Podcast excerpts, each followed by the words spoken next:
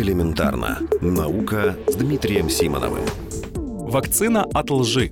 Есть в году один день, когда даже самый честный человек может обмануть или разыграть другого, и ничего ему за это не будет. К примеру, 1 апреля. Но если бы в году было 365 дней, таких же, как 1 апреля, жизнь была бы очень сложной.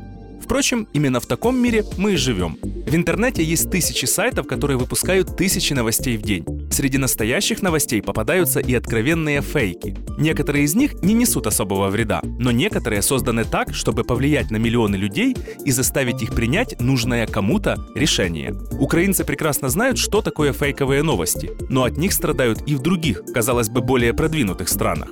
Например, в США в ходе последних президентских выборов появлялись фейковые новости, касающиеся обоих кандидатов. А можно ли бороться с фейковыми новостями? Ученые из Кембриджа полагают, что можно создать нечто, похожее на вакцину от таких новостей.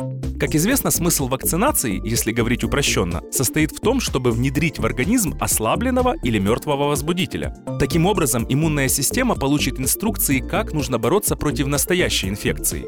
Нечто похожее, по мнению ученых из Кембриджа, можно сделать и в сфере массовой информации. Согласно их задумке, организация или человек, который хочет обезопасить себя от фейков, должен время от времени сам выпускать такие сообщения, а вскоре после выхода такой новости он будет опровергать ее. Авторы идеи полагают, что таким образом потребители информации будут более бдительны и будут чаще включать критическое мышление. Кстати, уже проведен один эксперимент, результаты которого показали, что ученые из Кембриджа находятся на правильном пути. Элементарно. Наука. Ежедневно в эфире «Вестей».